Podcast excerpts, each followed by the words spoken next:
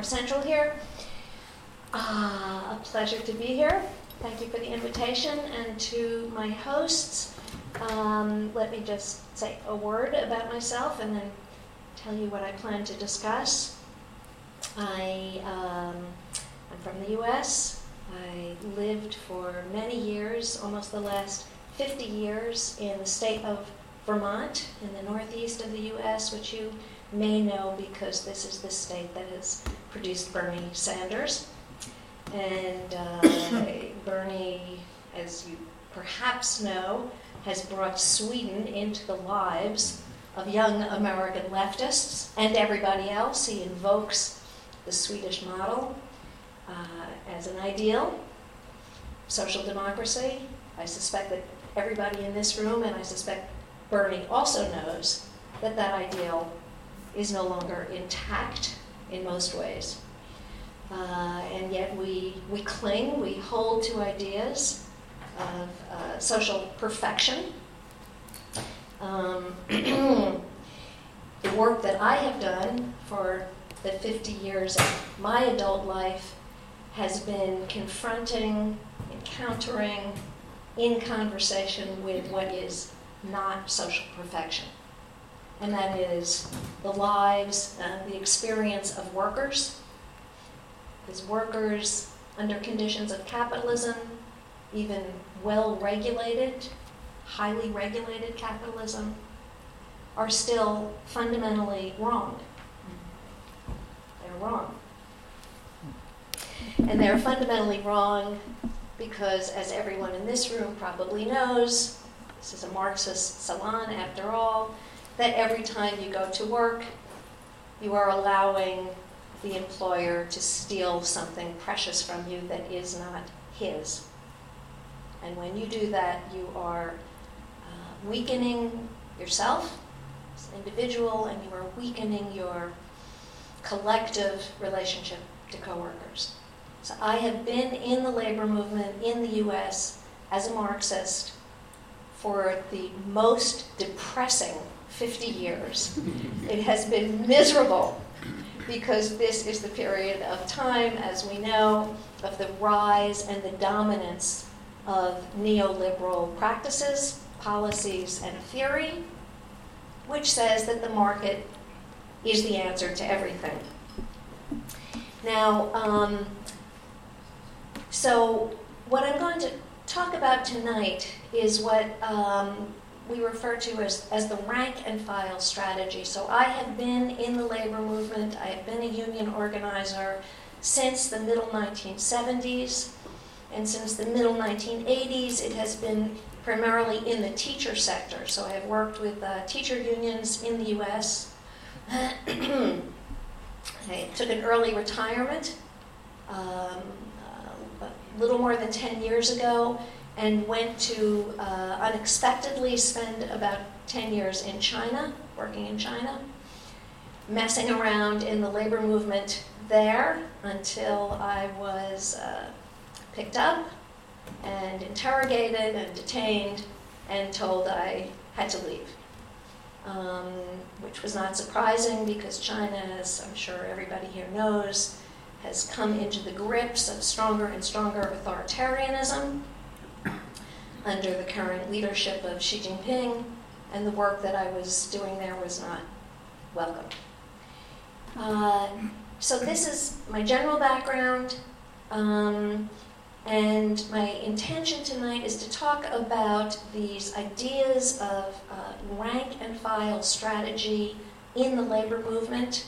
This we can also describe as kind of the left pole of the US labor movement. talk about what it means why we do it, what the results have been, and talk specifically a little bit about this strike waves that have been going on completely unexpectedly in the United States in the last couple of years. Um, and then, yeah, sort of maybe sum up with a little bit about what I see as possible. Um, going forward, I am actually a, uh, despite how depressing this period of time has been, I am a deep, uh, uh, deeply passionate optimist. Are there um, readers of Gramsci here in the audience? So Antonio Gramsci, uh, uh, an anarchist, uh, philosopher, Italian uh, writer in the 1920s, uh, spent much of his adult life in prison. He died in prison as a young man, wrote an amazing book called Prison Notebooks. Um, uh, helped us to understand the idea of why is it we are compliant with oppressive systems? How does that happen? That we are willing to get up and go to work every day and to obey our bosses and to vote for politicians who do things that hurt us and harm us? Why are we so unwilling and unable to find one another and grab our dignity and resist? He's brilliant in that way. Anyway, Gramsci said famously uh, to be a revolutionary, you must have pessimism of the mind and optimism of the will. And I don't believe there is a day that's gone by since I was about 16, so that's about 50 years, that I have not thought about that. Because really, to be alive and to be critical, and again, I assume no one is in this room unless you are critical. Is that fair? Okay. If you are alive and you are critical, this means you are trying to understand and analyze the system, you have to be pessimistic. The balance of power right now and for many years has been against the project of human well being and human liberation. And yet, how can you be alive and critical and not commit yourself to the possibility, to the project of collective unity, solidarity, fight back against these systems and win. So, pessimism of the mind, optimism of the will. Let me go forward with this. Let me start by asking first how many of you here are union members? Excellent, of course, I'm in Sweden. Forget. Everyone is a union member. Uh, all right. Um, how many of you are in unions where you feel that your the leadership? Uh, I should ask. Uh, let me just ask this. How many of you are in unions where you feel that the union is really helping you to get together with other workers and build power in your workplace? Well, the dock workers, okay. What union? Uh, it's a bit embarrassing, but it's the uh, Union for Journalists, because there was the, it was the only uh, TCO uh, uh, union who was against the limitations of the striking rights in Sweden. So Oh. That's why I Great. did a good job in that case. Excellent, and congratulations for that. And I should tell you that there is a big wave of organizing right now in the U.S. of journalists. It's very, very important, and I, lots of reasons for that. How about you? SAC. Yeah. I, and what's your work? Um, Your job? Look at the translation. Okay. So I uh, have spent a lot of time. I've been here for a week, and I've been able to spend a lot of time with people in different unions, and have come to feel that the SAC probably seems to have the best potential to be the union that will could carry out this rank and file strategy. This is my assessment. Uh, may be wrong, but I hope I'm not wrong because somebody needs to be doing that. So most of the rest, of course, the dock workers are an exception. Dock workers here and in most countries uh, tend to build power in the worksite. That has been a historical legacy that has survived fantastically. Okay, so the basic background to this is that most unions in this country, uh, in the US, in fact, in most countries around the world, there are some exceptions. Uh, the Philippines is an exception. Um, we could say that in uh, Brazil, in Chile, in Argentina, uh, now in Mexico, there are certain examples of unions in, that have really taken on the task of trying to build power through the workplace at the level of the, we say, shop floor. Not only, the purpose is never only to get a good contract. you can get more money in lots of ways, including you can suck up to the boss, you can work twice as hard as everybody else, you can keep job hopping to get a better salary, right? So, getting a better salary or working conditions, in my view, should never be the only goal of a union. The goal of the union should be to become a home for workers, a place where people go and learn how to treat themselves and one another with radical respect, which means uh, being able to be creative, to f- confront the problems in your workplace creatively, energetically, and collectively, and try and change the balance of power between yourselves and your employer. That's what a union should be, and it should never stop at the issue of the shop floor. You should always pay attention to the workplace, but you should also always be prepared to use your power to improve conditions in society as a whole. So, rank and file strategy is that focus on the workers at the base, invite people in for uh, with respect, with consideration. Everybody is very busy, so this doesn't mean we necessarily invite our coworkers in to join a Marxist study group and read Capital Volumes 1, 2, and 3, meeting four times a week. I don't know if any of you are in study groups like that, but I spent many years in those kinds of study groups as a young person. I don't regret it, but actually, that's not completely necessary if you are going to build power in the workplace. What is necessary is to show respect for your coworkers, to ask people what they think about what's happening, what they think they can do together to uh, try and solve problems in the workplace by challenging the ex- excessive authority of the boss. So we uh, emphasize direct participatory action of workers in the workplace.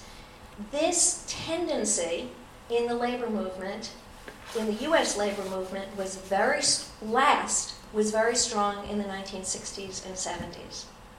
Um, but since then, it has been almost disappeared.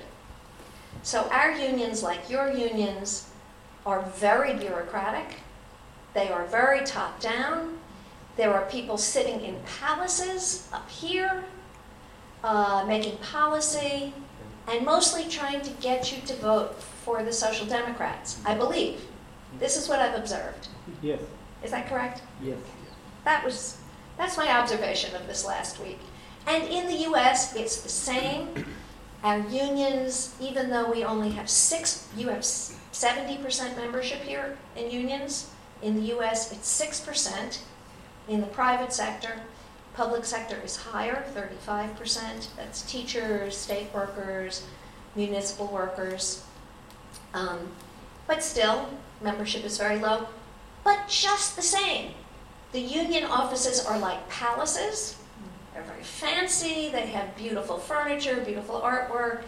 The leaders of those unions, uh, the top executives of those unions, make very high salaries. They spend their time with other elites, other politicians, for example, and they are completely out of touch with their own members their main criticism are for the right wing political parties. Now, I think we should criticize the right wing political parties. That's a good idea. They're dangerous people with some uh, very dangerous ideas about how society should move forward. But we cannot blame them for doing what they are trying to do. They have an idea, they have an ideology. They have a belief in how the society should run, and they are going out and pursuing that by organizing, by winning elections. The criticism they should be making is of themselves because they have turned their backs on their own members. Now, I, I will speak about the US, that's what I know, but I guess some of this is quite similar for you. So, for the last 40 years or so, and I hope somebody will signal me when my time is getting close. For the last 40 years or so, union leaders in the US have turned their backs on members and have only wanted to elect Democrats to office to solve problems. Well, it hasn't worked. And in fact, even when the Democrats are in office, they are not solving problems for us. They are part of the corporate class as well. They are advancing the interests of corporations, often openly and always behind the scenes. I've seen this over and over and over again. So, what do you do in the face of that? Well, it turns out that uh, this rank and file strategy is very useful because workers in the workplace always know when they are being screwed. They always know when they are alone and there is no one to help them. So I have, against this dark background, I have some very good news to share with you, unexpected good news, which is that when things actually get bad enough, and things have gotten very bad in the US, they've gotten very bad. So most young people you may know that go to college graduate with debt that they will never ever pay off. $50,000, $100,000, $200,000 in debt, commercial debt, and when they go to the job market and get a job, what jobs do they find? Often no wages at all.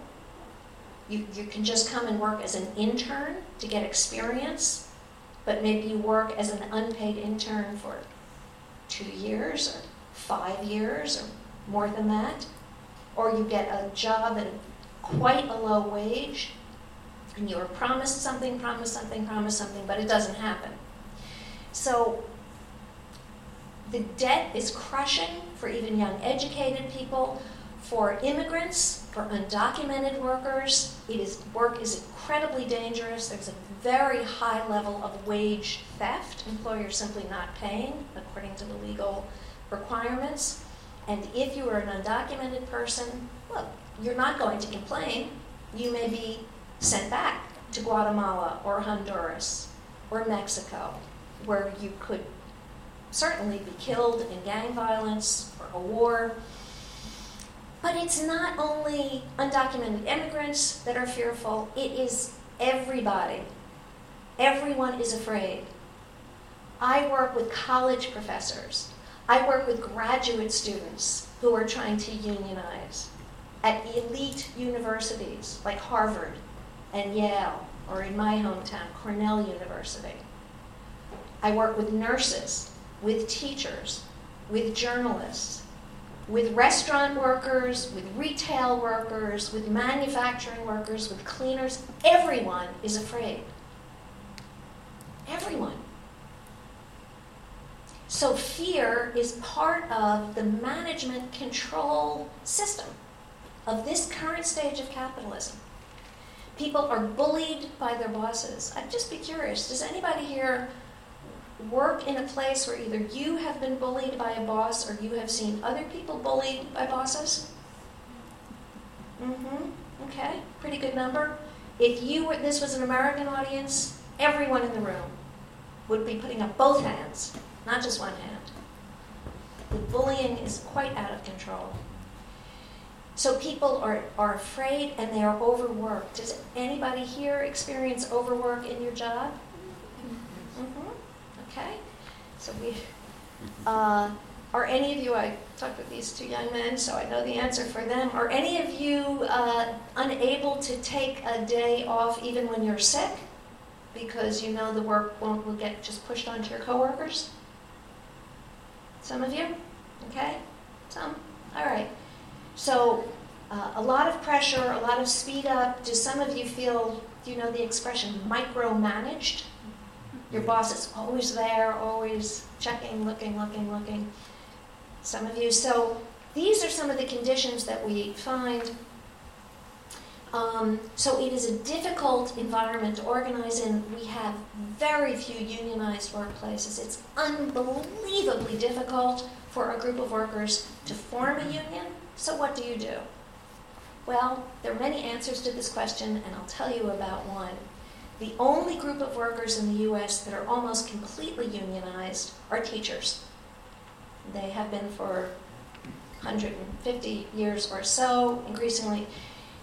Um, uh, they are unionized under different laws in different states. So let me tell you what the, I mean by the red state or the blue state. A red state in the US means a state dominated by Republican politicians. That means the labor laws are very weak. The, the unions are maybe no unions at all, or the unions are almost invisible. In the blue, that would be a lot in, our, in the south, southeast, the southwest, particularly um, and uh, increasingly in the Midwest, and then the blue states where Democrats uh, have, have, largely been in leadership for many years, and the labor laws are stronger, the unions are stronger. This would be the Northeast, the Northwest, the western part of the U.S. Anyway, so um, there are unionized teachers in every state. The conditions for most U.S. teachers has been uh, in serious decline for many years, but especially since 2008 and the time of the financial crisis. And at that time, governments, especially in red states, use this as an excuse to start attacking the schools, slashing funding. So class sizes increased 20 students, 30 students, 40, 50 students. Wages in some of these states for teachers have been frozen for 10 years. The textbooks they use might be 20 years old. They got rid of nurses, of librarians, of social workers, of psychologists, all the, all the people that are needed to try and help these students who are growing up in some of them incredible poverty and difficulty. These positions have been eliminated. So the conditions are awful, and the unions are nowhere to be found if you find your union, all they will say is, oh, let's elect Democrats, and they'll fix it. That's it. And even when the Democrats are elected, you know, they don't fix it. So much to our surprise, a year and a half ago, we suddenly started hearing the teachers in West Virginia, something's happening there. It's one of the poorest states in the United States. There has been no tradition of labor militancy there uh, for decades, since the coal miners were a very strong, militant, powerful union for many years. They were really destroyed by neoliberalism as well. And all of a sudden, I get a phone call. Ellen, there's something, something happening. You should talk to this person. Do people here know the story of the West Virginia teacher strike? Okay. A few of you do. So, very quickly, using nothing but Facebook, teachers began to communicate with one another, saying, something, something's, we, we, it's too much, it's too much. We can't live with this anymore. What can we do? Someone said, well, maybe we need to go on strike. Someone else said it's illegal, but still the idea was planted. this Facebook group grew from a few people to a couple of hundred people.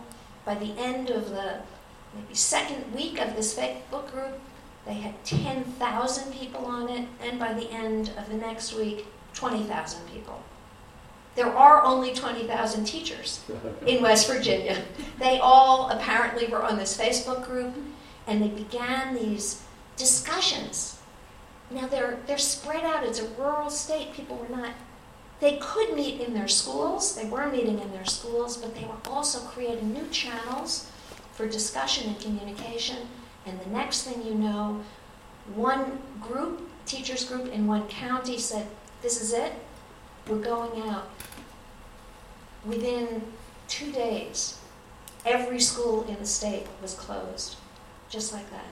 The union leadership, bureaucracy had nothing to do with it. They opposed it. Of course, they tried to stop it, but they were not successful. No one knew what they were doing. I was on the phone a lot with those people. They had no idea what they were doing, but it didn't matter. And they were saying things. There's a wonderful book you can read if you would like. It's called um, Red State Revolt by a man named Eric Blanc that describes this in detail. S- We don't know, we don't know, but we're doing it.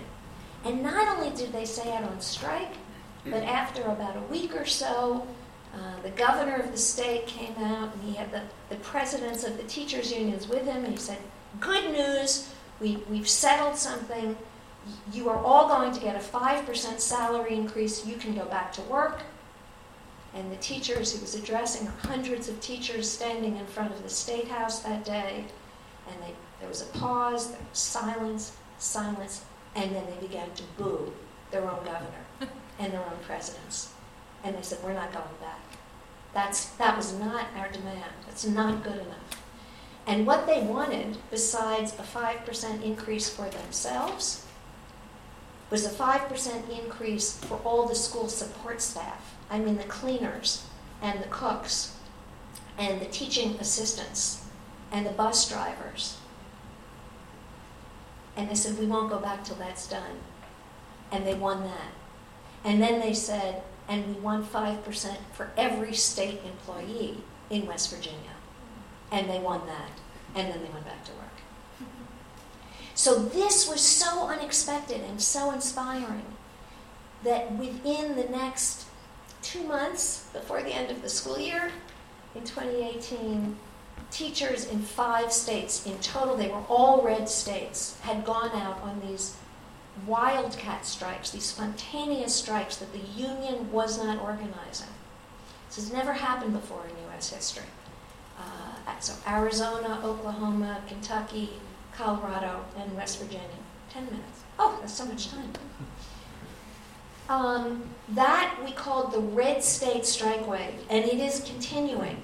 Uh, yesterday, there was a one day strike by teachers in Little Rock, Arkansas. I won't go into this in detail, but if any of you know or have read about the history of the civil rights movement in the United States, you know there was an enormous battle in the 1950s into the 1960s that started with the desegregation of our public schools. They were segregated in many parts of the country at that time by race. And finally, the Supreme Court said, no, you can't do that. American public education must be integrated to be equal. Black Americans have equal rights. They passed this decision, and it took two years after the decision. In, in Little Rock, Arkansas, some of you will have seen this photograph of a, a little, beautiful little black child in a, in a white dress with a bow in her hair. Um, I, I, this happens all the time. I get emotional when I think about this. Uh, walking into uh, Central High School in Little Rock, surrounded by armed soldiers, and around them, angry white parents throwing rocks, shouting at them. This was I mean, it's an important moment in the life of a country to try and confront our intolerably monstrous history of racism started with slavery and still has not ended. But we had a turning point there. And from that moment, 1956, on, the struggle over integration, over civil rights has never ceased. But neoliberalism turned it back. Because, the, again, the function of capitalism and this stage of capitalism is to make us unequal. The more unequal we are, the easier it is to produce capital, to produce profits. The more we compete with each other, the easier it is to keep control of us. That's the lesson. So racism cannot be allowed to go unchallenged. If we are serious as Marxists, if we think we should change the world in this way, we have to confront it. The reason the teachers in Little Rock, Arkansas went on strike yesterday, an illegal strike, is because of the efforts of their governor and the Secretary of Education and their school board to resegregate the Little Rock schools. And the teachers said no. Now, they are only a few, I don't know how many, there are there a few thousand teachers in Little Rock, but you need to know that almost half a million teachers have been on strike in the last two years that were illegal. These strikes were all illegal. People could have lost their jobs, could have been put in jail, could have been fined. This is, this is the showing of real power. And it is, it is power on behalf of, a, of not only their own self interest. We, we, call these, we call this social justice unionism because the demands that teachers now are making are these kinds of demands, like against segregation. I'll mention one other important teacher strike that just happened. The Chicago teachers were just on strike uh, last week or the week before. You may have seen also powerful strike. Um, their demand, this is uh, how many teachers have they got? They've got 30,000 teachers. Schools were all closed in Chicago for about nine days. These shake any city. The economy is deeply affected by strikes like this, the politics. And their demand was not about wages, it was about housing. They said 17,000 Chicago students are homeless. And they were demanding that the mayor of Chicago do something about this, about gentrification and the fact that only rich people can now live in, in cities. They, they won. They won that. They forced the mayor, it was a modest win, but they forced the mayor to agree that the city would do something about homelessness. So this is, they have no legal right to bargain about housing issues. You have a legal right to bargain about your wages, your working conditions, your health insurance. Not about gentrification, but this is what happens when you build up rank and file power. So the last thing I'll say is this that the reason we now have uh, these kinds of teacher strikes going on, these social justice strikes, are because we have adopted a method in the last eight or ten years or so of building caucuses inside our unions. Now, we don't have a system like you have here. There's only one union in each workplace. You don't have a choice of which union to join. Um, but if your union is bureaucratic and useless, you can form a caucus. Generally, these are made up of people who are socialists, many of them under the age of 35, and they decide we have to change our union. So they form a group, and that group begins to work to try and move their union in a better direction. And in Chicago and in Los Angeles, where there was the other big strike last year, and where the other teacher strikes have been in the last few years, including Seattle and Denver and Oakland. Uh, those are, again, blue state strikes. And in the red states that I described, it is because they are being led by these caucuses. So it's a strategy, it's a real thing that is happening. And we are trying to take this rank and file strategy and move it into other unions, particularly uh, with nurses and healthcare workers, which is another critical area. Um, but it turns out that it's a strategy that can be used anywhere with anybody.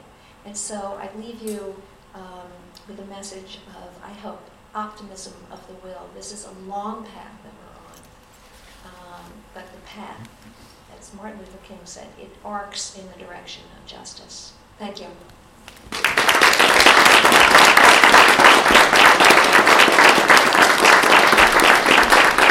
Thank you so much, Anna. Very inspiring to hear. Now, Björn, would you like to come up and say something about how the dock workers union have worked? And I think it uh, relates a lot to the rank and file strategy, even if we don't have that word here in Swedish that we work with a lot. But um, because I know you also have this more autonomous way of working. So. That's correct. Okay, thank you. Hello, everybody. Uh, my name is Björn Borg. Ah. I, I, I don't play tennis, yeah. don't ask me about that. I'm sick and tired of that comment. Yeah.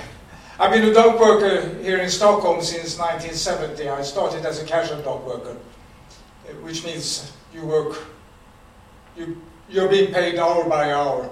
And in, from 1976, I was a, fully employed dock worker until uh, five years ago I'm retired now, but I still do some work for the local trade union, and I'm pretty, pretty much follow what's going on, not only in Sweden but around the world in, in the docks. It's correct what you what you said, Maisa. The real fundament of the Swedish Dock Workers Union is it is a rank and file union. That's why the Swedish Dock Workers Union were being formed back in 1972. We had the tradition of lo- very strong local unions in each and every port, and just like in, in most countries around the world, the dock workers have been very strong and very unionized, and um, almost 100% here in Sweden, and still is. And those local unions, some of them very small, have the power to decide about their own whereabouts in their own port. They didn't have a national union who told them what to do and set, settle their agreements on the local level. That started to, to the unions in Sweden get, got more and more centralized, particularly after the, the Second World War. And the leadership got stronger and stronger, and you had a top-down union instead of rank and file union, which goes from, from the membership and upwards. And the, the Swedish Dock Workers Union was a reaction to that. This, we used to belong to the Swedish Transport Workers Union, and the Swedish Transport Workers Union still exists in the, in Swedish ports. It's approximately 50-50, to, to be honest. And um, the Swedish Transport Workers Union, and it, rather its leadership, decided that the, the local dock workers union should give up their autonomy. They should be, go into bigger regional unions. And there was a strong reaction among the dock workers against this, and the dock workers said, no, we won't accept that. So the leadership in, in the Swedish Transport Workers Union actually expelled 832 mm. 32 dock workers up north in Sweden, mm. and they were prepared for this. Of course, they, they knew what was going to come. So they had a, a strategy and they had a fundament for a new national union.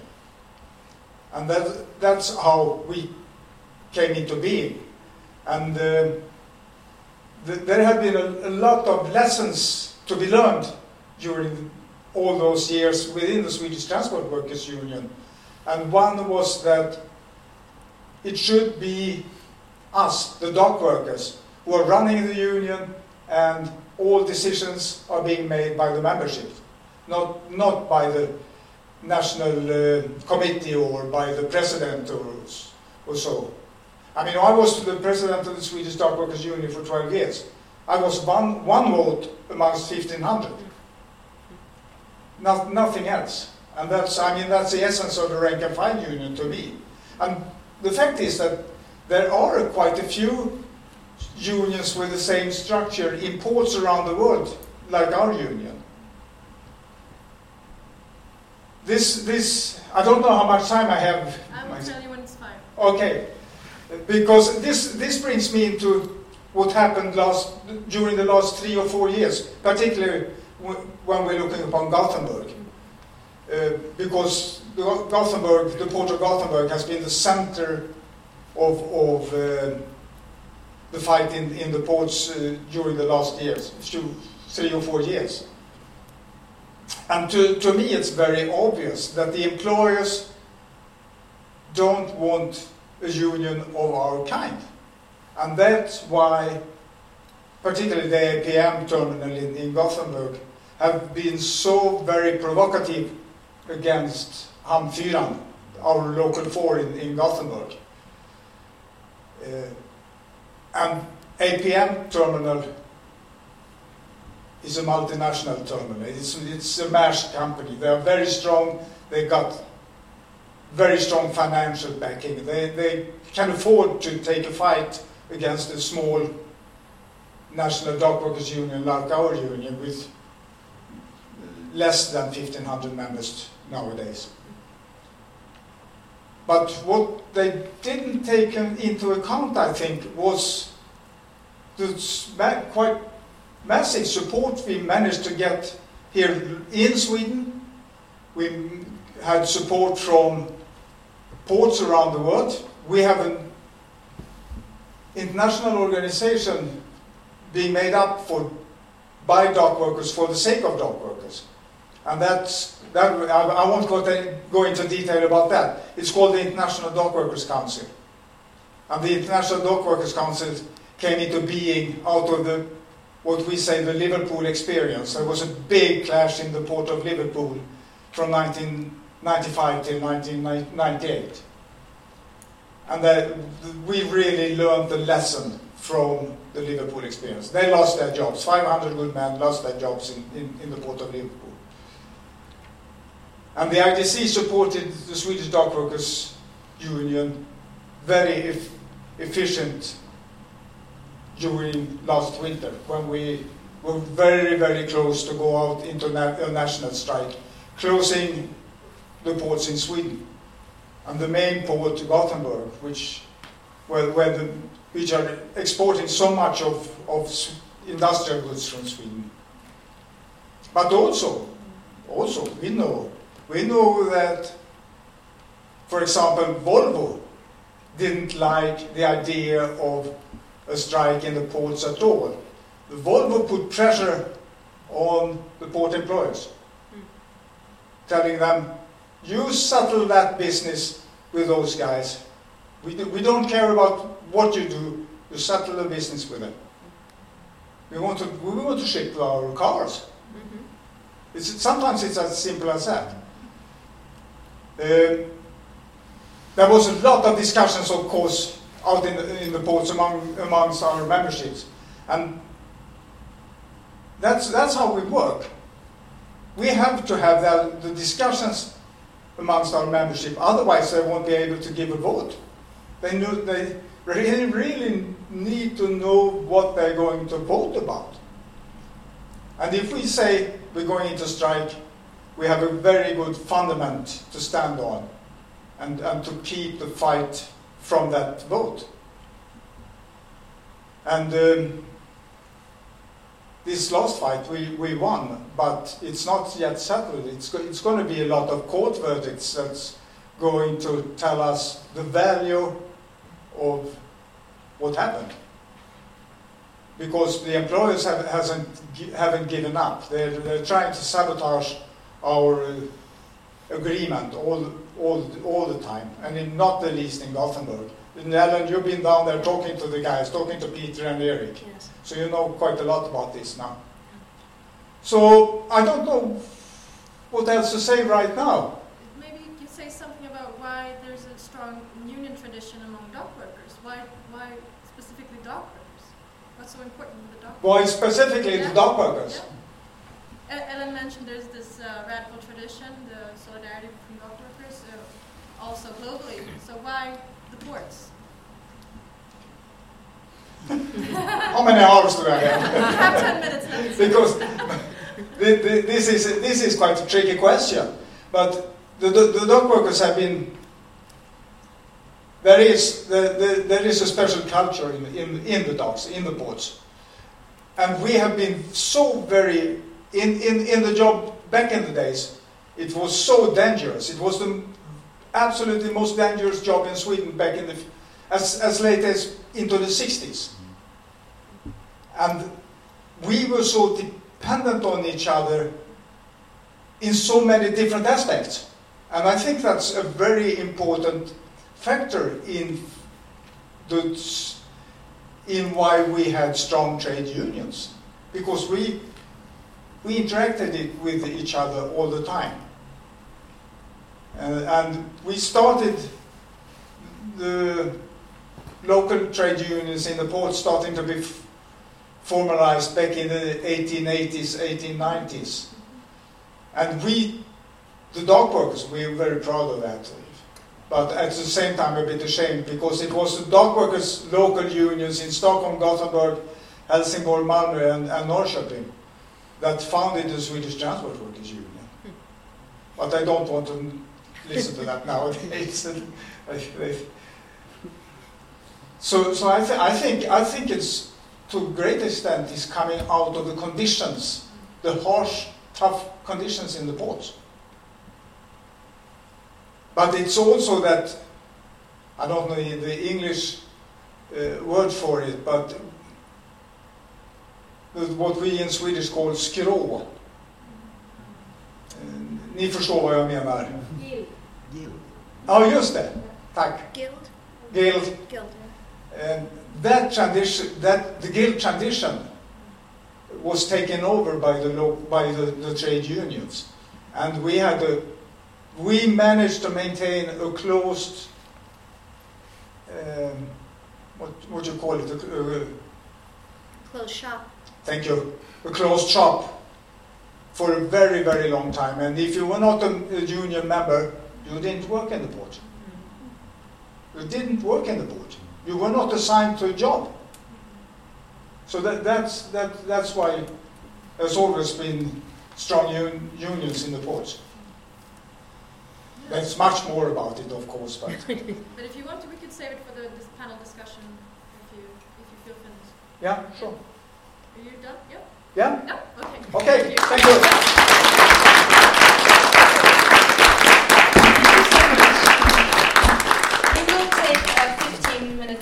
So you can have some wine, talk to Ellen, talk to Björn, Julia, and Frances, and myself if you want to, and then we'll continue in 15 minutes. Thank you. förberett att göra det här på engelska. Eh, För att jag skulle få sju minuter på mig. Och det tar längre tid för mig än så att säga något överhuvudtaget eh, om jag säger på engelska. Så jag ber att någon snabbpratare tolkar. Mm. Okej, Okej, det jag ska göra är att läsa inte direkt ur böckerna. Böckerna finns där. Eh, de, eh, jag har själv jobbat 29 år i brödfabrik och sen eh, gått i Visstidsträsket i, i eh, storkök och andra arbetsplatser. Och det har gått att organisera sig med arbetskamraterna, stoppa försämringar, få igenom förbättringar och bli lite stoltare så på alla sorters arbetsplatser. Jag var också klubbordförande i många år på fabriken. Men, eh, Hör ni? Ja. hör ni mig? Okej. Ja. Jag ska ta upp kort ett par strider som det också berättas om i en av de här böckerna. Först en strid som vi genomförde på min arbetsplats, brödfabriken Stockholmslagan 1995. Eh, Konflikten handlar om att företaget ville skära bort uppåt en tredjedel av arbetsstyrkan. De kvarvarande skulle klara av samma arbetsmängd som tidigare. Dessutom ville de riva de lokala överenskommelser om löner, arbetstider, anställningsskydd och annat som vi förhandlat och kämpat oss till steg för steg under 10-15 år dessförinnan. Vi hotades med att om vi inte accepterade planen skulle hela produktionen stängas ner i åtminstone ett år. Underförstått tills rätten till återanställning, som då var 12 månader, skulle försvinna för hela kollektivet. Jag kan ju nämna att man försökte göra sig av med mig tidigare misslyckats med det eftersom arbetskamraterna då varslade om, om vild strejk. Eh, Så att det här planen var då att antingen pressa oss tillbaka eller göra sig av med hela arbetsstyrkan. Eh, Vi stred om det här i flera månader. Vid ett tillfälle genomfördes också en vild strejk då företaget ville avsluta de lokala förhandlingarna men det genomfördes också med många mindre stridsåtgärder eh, och förhandlingar och möten av olika slag. Vi vann den här striden. Jobben blev kvar, avtalen blev kvar, cheferna drog. Den här strejken hade betydelse, det var en dygnslång strejk vilket får stor effekt på en brödfabrik eftersom det blir tomt i butikerna direkt. Ehm, det var att eh, vi därmed visade att vi inte vek oss från de. Vi vann striden. De som strejkat fick betala skadestånd men de pengarna samlade vi in på olika sätt så ingen behövde betala själv. Nu kanske ni tänker att sånt kunde man göra på den tiden. Men det var just det man inte kunde. Under 1990-talet var det väldigt tyst på de svenska arbetsplatserna. Eh, trots eller därför att nedskärningar ofta under hot genomfördes på massor, ja i stort sett på alla arbetsplatser i hela landet i, i skydd av en så kallad ekonomisk kris. Då. Vilket gjorde att man kunde skära ner och hota med sånt här även på arbetsplatser som inte alls var inblandade i denna ekonomiska kris. Man passade på. Att vi ändå tog och klarade den här striden berodde på att vi då under 15-20 år hade skaffat oss erfarenheter och metoder för att använda och utveckla kollektivstyrkan. Eh, att få varenda ynka arbetskamrat oavsett bakgrund, yrkesroll, kön och så vidare att inte bara vara med i facket utan att vara en aktiv och respekterad person som bidrog efter förmåga med åsikter, solidaritet och kamp. Eh, när vi skrev in folk i facket eller hälsade folk välkomna i, på fabriken så började vi inte med lag och avtal eller eh, någonting sånt utan då började vi med att säga att vi har en fackförening här och det har vi därför att ingen ska behöva gå så här. Utan alla ska kunna gå så här. Och helst så här. Det förstod alla även de som hade svårt med svenskan då, vilket var en stor andel av arbetskamraterna.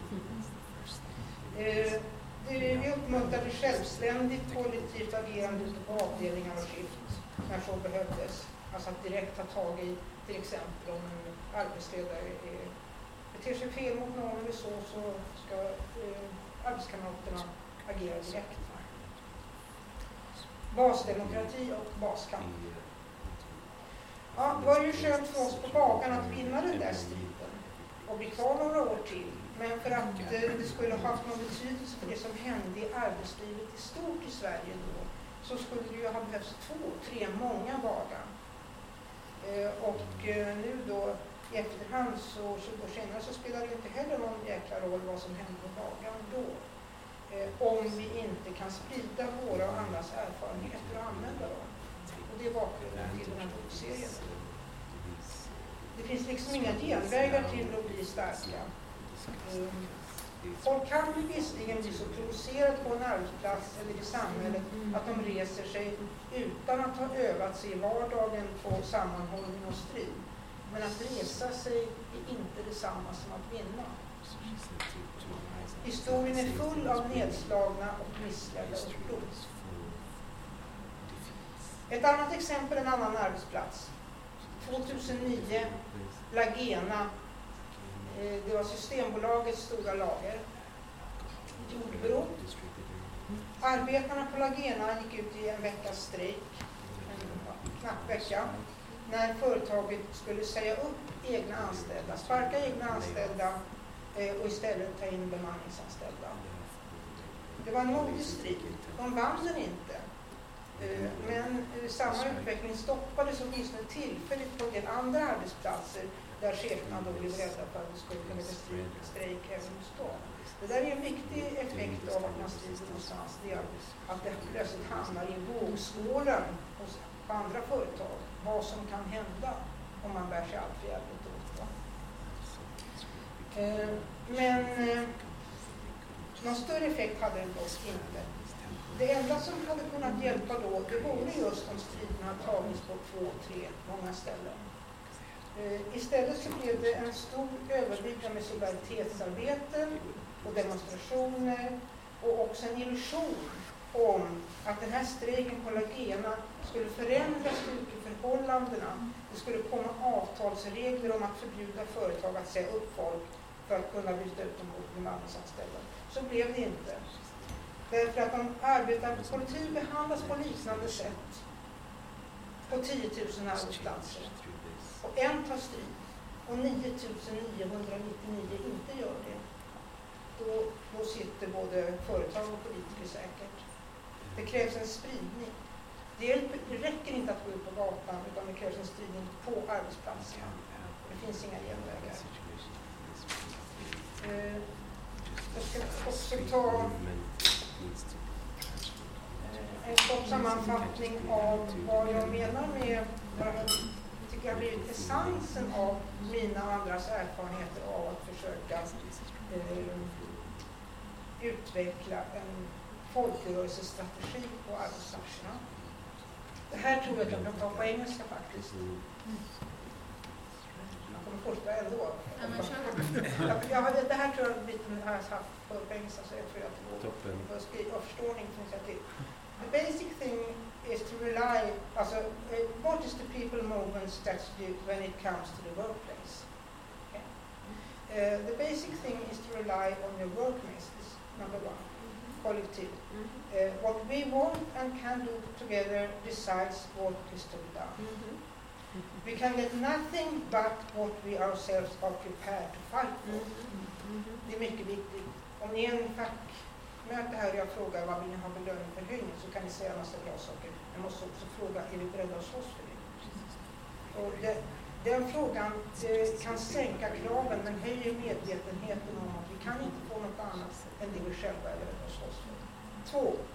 If the uh, entire collective is to move forward, it does not work, work for those at the front to run ahead. Then you pull out the collective like a rubber band. It breaks or strikes back. On the other hand, if you mobilize from below, from behind, uh, if those who are at the back come in motion, then they push everyone else in front of them forward. Och det är många exempel i den här klassen. Man vänder sig till de som man väntar sig minst av och de kommer i rörelse. Då händer det grejer. We can fight together for our common interests, even if we think much differently. To begin with, trying to put together a common opinion package is both fruitless and unnecessary. there is already a common interest in our common conditions. Uh, this is the strategy, those simple things.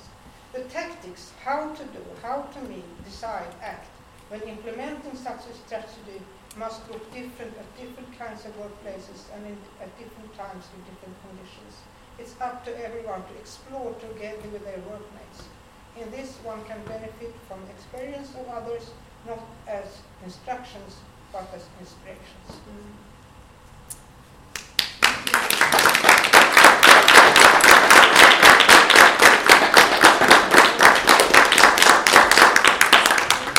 Är någon intresserad av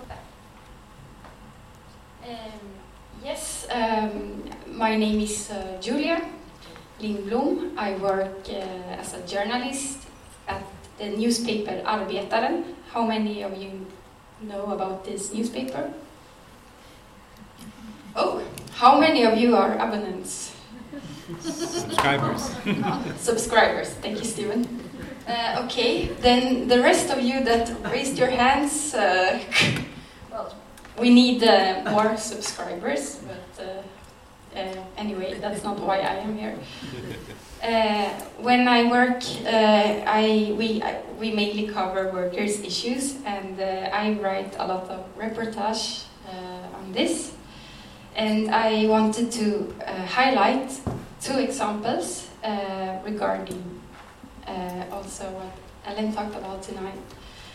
And uh, I'm also working on, on a reportage book about Amazon and also the work, workers' uh, struggles uh, at Amazon today in Europe, but also in the United States. Uh, and actually, that is uh, uh, one of my first examples. I I would like to tell you uh, what happened this year at Prime Day. So Prime Day is uh, a two-day intensive customer campaign uh, that when Amazon is lowering the price of everything from Samsung Galaxy to clothing to yeah maybe you if you are a Prime client. So and during these days the workers in Germany uh, in and during these days, the the, the, the work is getting a lot tougher at Amazon. Obviously, there are a lot more orders and so on. Uh, what happened this year was uh, interesting because there, this is not the first time there have been strikes at Prime Day at Amazon, but this year, uh, workers in Germany, France, Minnesota, in the United States, uh, and uh, went on strike and there were also protest actions uh, in the UK, in Spain, and in Poland. So this is a strategy that was used by trade union in Europe in the past, but for the first time there was also a strike announced in uh, the United States, and uh, it was also it's also interesting because it's not actually a union that organized this strike. It is a community center that is called Awood Center that is organizing. Uh, uh, uh, workers, migrant workers from East African countries.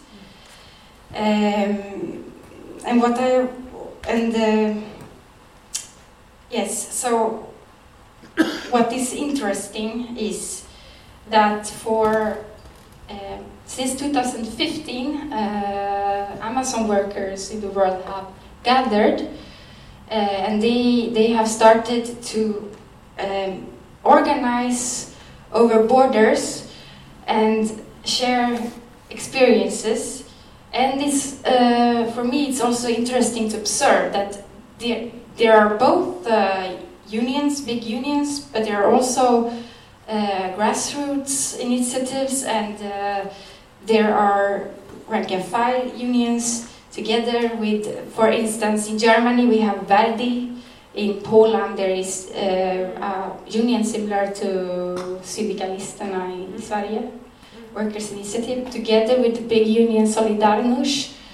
Uh, in the United States we have the this community center Awood, uh, and so on. So this is something that I find very, very interesting, that these joint actions is also a transnational organization uh, but it also involves workers organized in different uh, kinds of uh, organizations.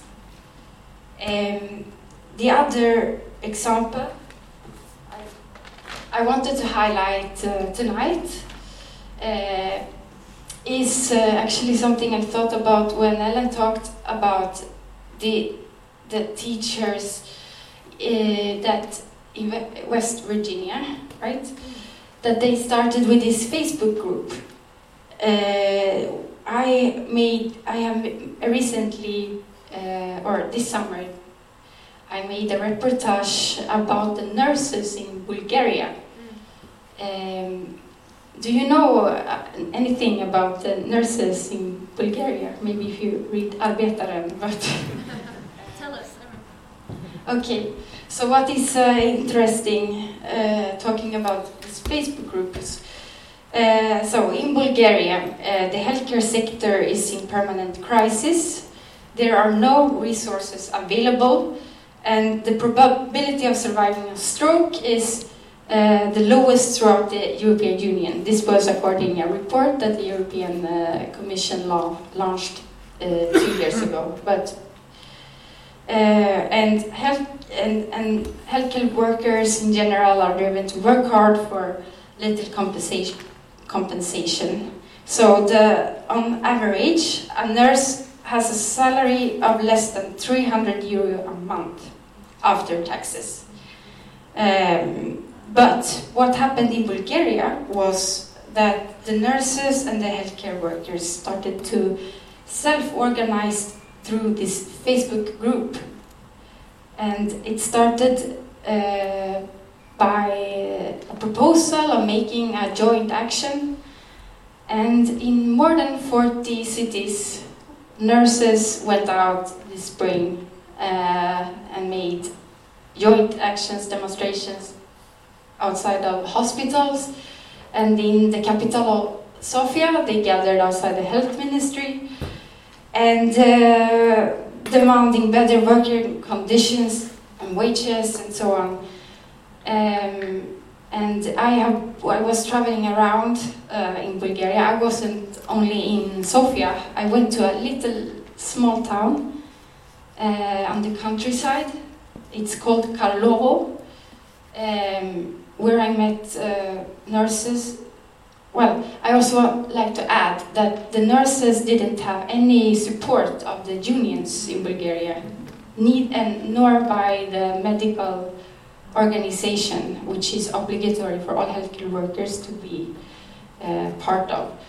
But the big unions didn't support them. When I talk, interview them, they also say that uh, actually the, the doctors uh, didn't support their struggle. Um, but uh, what happened? So I went to this little town in the countryside um, where the young people move, uh, leave because there is no work. Uh, and I talk uh, to, uh, yeah, I made a lot of interviews. They were very desperate, but they, when I was there, they also made a demonstration and so on. They were, they were encouraged of this movement, and they were also very, yeah. I, anyway, I want the thing is uh, that I heard now that these uh, nurses in Karlovo, they are old. Yes, I also would like to add that the nurses are very old in Bulgaria. The, the, the average age is over 50 years. So, uh, because the young leave the country, uh, which is also something I think is uh, import, uh, important to add. So now they uh, they all decided to resign or that they should double the wage in this little city. And uh, they did that. Uh, they, they, they threatened to do that. And then the health minister came and promised them to double their wages. So now they actually earn more than the nurses in the capital of Sofia. So that is something, yeah. I, this uh, was something I thought was interesting. Okay, I talk a lot. Yeah, but I, I think this was very interesting also regarding to what Ellen said about this Facebook group uh, um, and the non-traditional way of uh, organizing. And also, this is also something uh, I see when I follow the Amazon workers, how they also communicate a lot through social media and so on. Um, and uh, I also wanted to uh, end with also talking about uh, in the context of Sweden and so on, where we have the restrictions of the right to strike. We have also seen uh, something that there also we have also seen a lot of uh, strikes in a non-traditional sense. Uh, you, we've seen on 8th of March uh, this year, uh, women in more than 40 countries uh, rising up. We also seen uh, migrant strikes and, of course, uh, the climate strikes and so on. So this is also something I think is interesting talking about uh, because uh, yeah strikes are always socialized in the society when they occur but uh, this is also examples of uh, strikes which we could discuss maybe later on. So these were my uh, my examples. Thank you.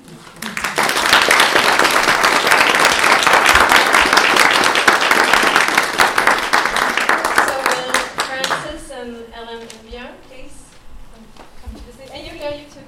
Please sit together. Turn this off now.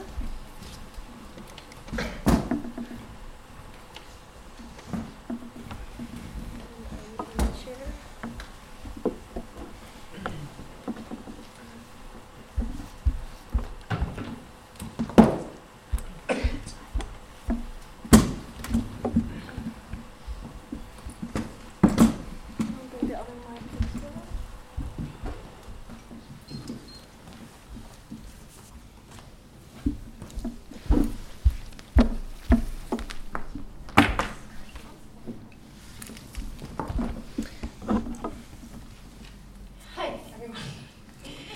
Thank you for your talks. Very interesting and very overlapping, but also highlighting different discussions that I think we can discuss with the audience as well.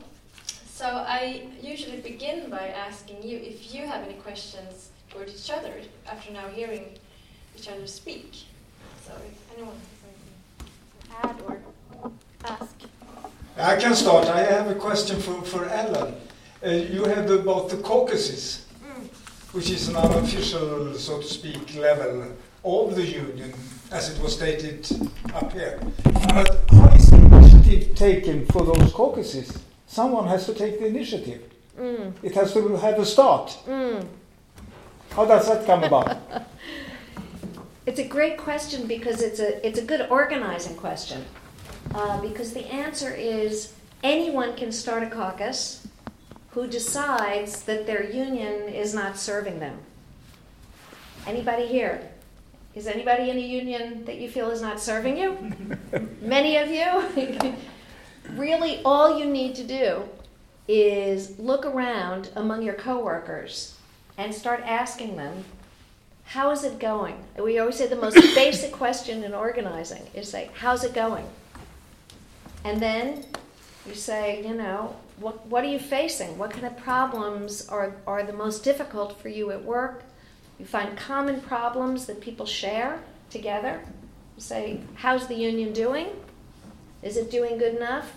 If not, try and meet in a group and then say, could we come up with some other ideas or proposals about how to do things differently? And Frances's examples uh, are, you know, perfect examples of, of uh, workplace-based actions that you can take. They can be on very particular, even small issues or bigger issues. And the point is not to wait for permission, not to look up. I, I say in my organizing training all the time stop looking up and start looking out. Look to your coworkers and uh, look for the power that exists in these horizontal relationships that you have. And that is how these caucuses start.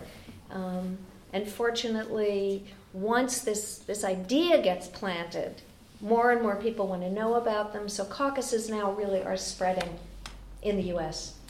I have to ask about the same thing because uh, when people talk about um, uh, to act like that inside the union, I think they often think wrong because they think they should change people Mm. up there uh, and uh, you know uh, tell the union you have to do this and now you are demonstrating for that and so on. Don't do that. Uh, what you have to do is to, to fight yourself, and that will also change other things That's right. later on. So I i it's inter- interesting you say it's that way, but because otherwise I would think, oh no, oh, no not that, Yeah. not that. Go going. Oh, we have to put some because it's not the the person you have to change is uh, the whole play, Yeah. not the actor. Def- definitely agreed. If you just if your whole idea is get rid of this these bad leaders and instead I will become the leader, Mm. it never changes. You have to believe in the collective power. Yeah. Whereas the structure won't change, only individuals will Right. be switched. Mm.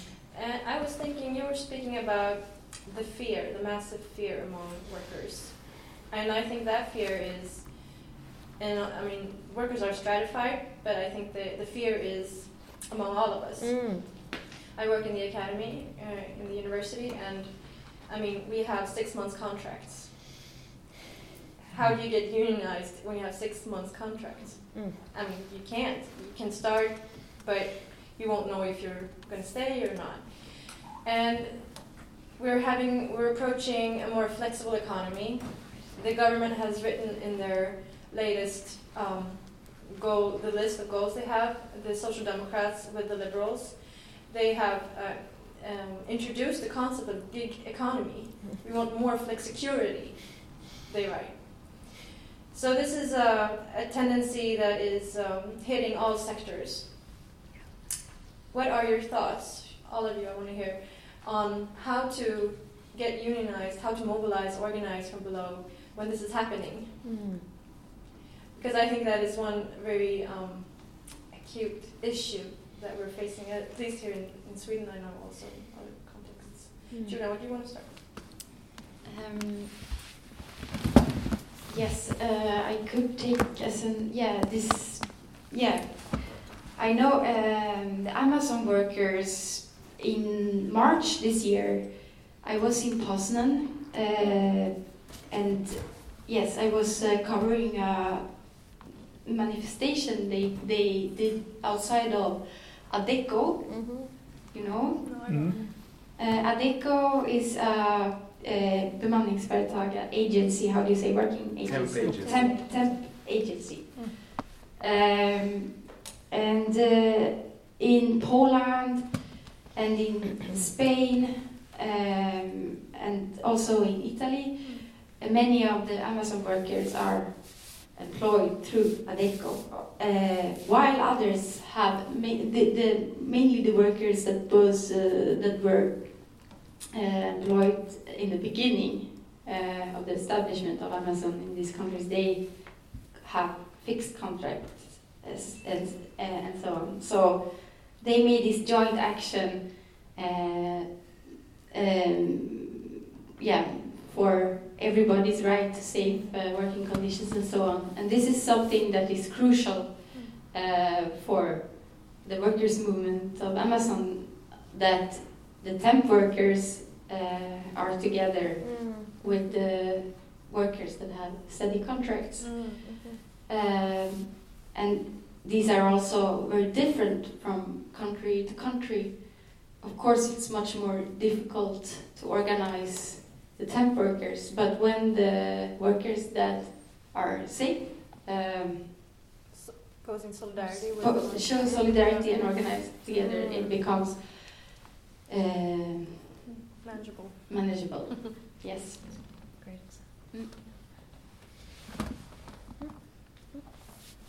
Anyone wants to comment? Yeah, I can, I can make a short comment about that. Uh, out, of, out of my own experience as a dock worker, because as probably many of you know, we, we got a system in the, in the docks where the main workforce are fully employed, but we have a system with what we call, in, in Gothenburg we call it blixt, and in, in Stockholm we call it extringar. Uh, um, people are coming in working from day to day, on, on the, not not even on a con. They are, they are not on a contract really. They are just employed the day they have a job. And uh, if I go 20, 30 years back in time, I started as, as a casual worker myself. We were not allowed into the union. But during my time in the union, we totally changed that because it is so strategic for the union to have everyone being organized particularly particularly in in a rank and file union like like our union. We want everyone to be in the union. Otherwise, we have we have the risk of if if we go out into, into a labor fight, the casuals might keep working because they don't have they don't have to they are not bound by our decisions, and that has happened. But that's, I mean, this is a very small sector in, in the la- labor community of Sweden. So, so I'm thinking, well, you said one thing, Ellen, that the union is supposed to be a home for the workers, and I Mm. think that was such a beautiful sentence. Yeah. Something else than just you know regulating the salary or the Mm. working conditions, also to be a forum, a platform, Mm. uh, a home to come to, um, and a way of educating oneself and just meeting others. And when you are um, like this gig economy, flexible hirings and all that. Um, so could the union be a home even when you're not employed, so to say? Could you show up and still, you know, in those um, temporal, um, those days or weeks or months when you don't have the job, which can still, you know, engage oneself? Could that be like a, a model? I don't know. Uh, when I was uh, uh, Visstidsträsket. um, uh, we organized um, unemployed Yeah. um, people from the factories that they put down. And uh, it was very interesting because um, it was a very good time to educate Yeah. when people had no job and they wanted to meet, and then we could uh, we have courses and uh, learn things together. And we also get together uh, to the Arbetsförmedlingen. The agency of. Yeah, so the, Employment those, agency. yeah, so, so we could help each other with papers and so on and uh, follow someone in to the handläggare. uh, and, The uh, you know. Yes, to, to be also to be strong together even as unemployed. So I think it's possible. But uh, the union that we um, uh, was part of, Livsmedelsarbetareförbundet, they didn't like it. and I, I've seen it's that's an old um, conflict uh, in the union. How to look at um the unemployed? Should you should you be together or should should they be alone? So they will be crawling into any sort of job in any page. Yeah, I just got a, yeah, I just got a, one reflection about that case. Uh, the dock workers in Naples, they have been organizing because many of the cases there have been people that been fired from the port, uh, but they have also gained a lot of solidarity uh, with the unemployed movement in Naples. Mhm. Since Naples in Italy, I used to live there. That's why I uh, maybe speak English with Italian accent. uh, I- anyway, so uh, uh, Naples is also a city where where the employment unemployment rate is very high. And uh, it's very interesting, actually, that the dock workers in Naples organize together with unemployed move, unemployed movement, and they make joint actions and they uh, make solidarity, show solidarity. So on. yeah, So yeah, so the reserve army is being unionized. That's so beautiful. uh, do we have any questions from the audience? Yes. Um, I think that microphone is better to pass around. Perfect, because the question was for you. Um, Okay. I just, uh, thanks, to everyone so far. Um, I wanted to ask about the teacher strike since there's been a quite big teacher strike in Poland too, Yes. since April or March, Yeah. which interestingly enough was not only like because of the extremely low wages, but also because of the politics in the country, which I don't, I think everyone is aware of. So, and because of the the fact that the teachers were basically forced to teach uh, a history, which yeah is terrible in many ways. Um, so I just wonder if there were any sort of connections or alliances, because it's really hard to know what's uh, it's because of how these things are are, are uh, communicated. It's, it's if you don't know Polish, it's you sort of get to know about things happening in Poland very late if you don't know someone Mm. knowing the language. Well, I think specifically Poland, or perhaps many other Mhm. countries too, but um, so I myself quite behind. But uh, and then I'm also curious if there was any uh, alliances between teachers and students, since I remember when the Bologna system was enforced, Mm. at least in France, many students were uh, sort of going on strike in, in uh, solidarity with teachers and also occupying universities and, so, Mhm. and so on. Um, so I'm also wondering if this has been the case uh, in any of the examples you brought up. Mm.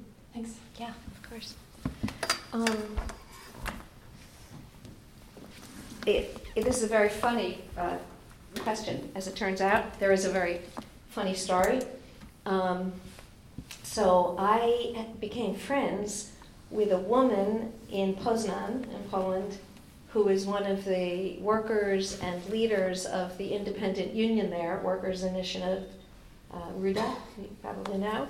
Um, and uh, she is um, very, very involved, has been very involved in recruiting members. I think they have something like 700 members, 750 members at this Amazon warehouse. It's quite, quite strong.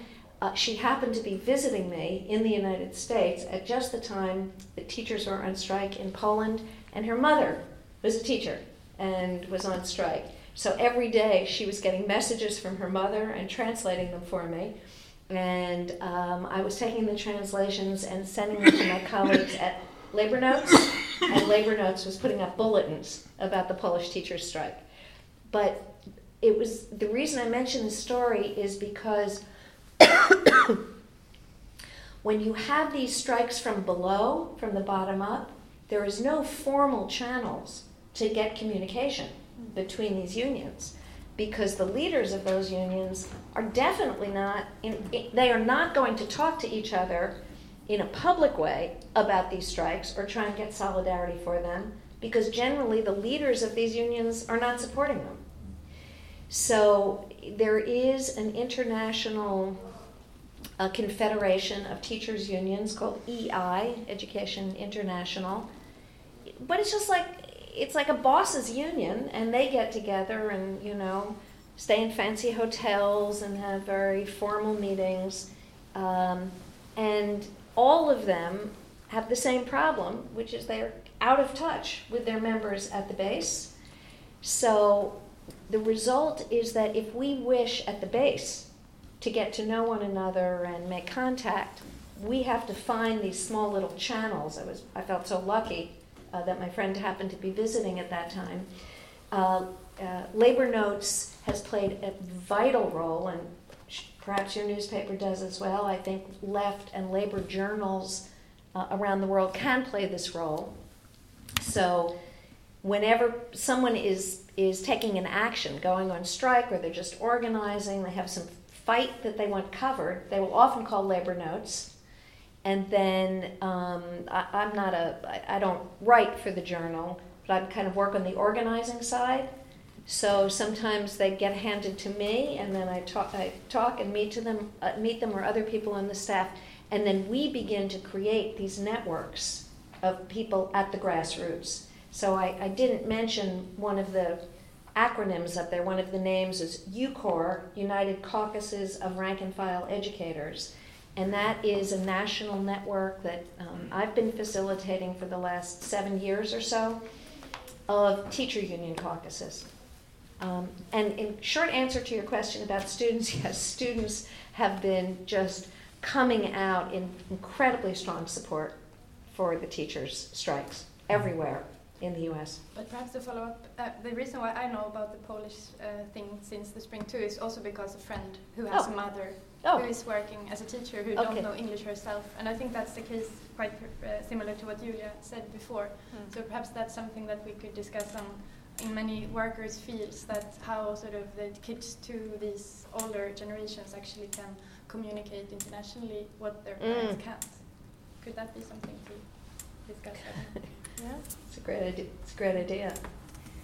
Yeah. Yeah. How has the like the international or transnational communication looked like among the dock workers union? Mm. Are your experiences? It's not a big problem nowadays since we got the IDC, the International Dock Workers Council. But I was talking about the Liverpool conflict uh, earlier tonight. Uh, when 500 dock workers in Liverpool were being sacked by their employer just for honoring the trade union uh, sentence never cross a picket line. Mm-hmm.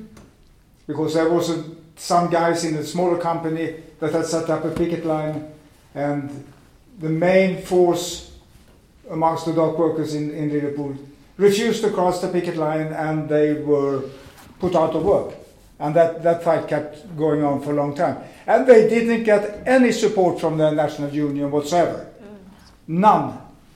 So they started to communicate with people by traveling around yeah. physically. Yeah. yeah. First in, in, in, in, in, uh, in UK, and then in Europe, and then worldwide. Yeah. They were all over the place.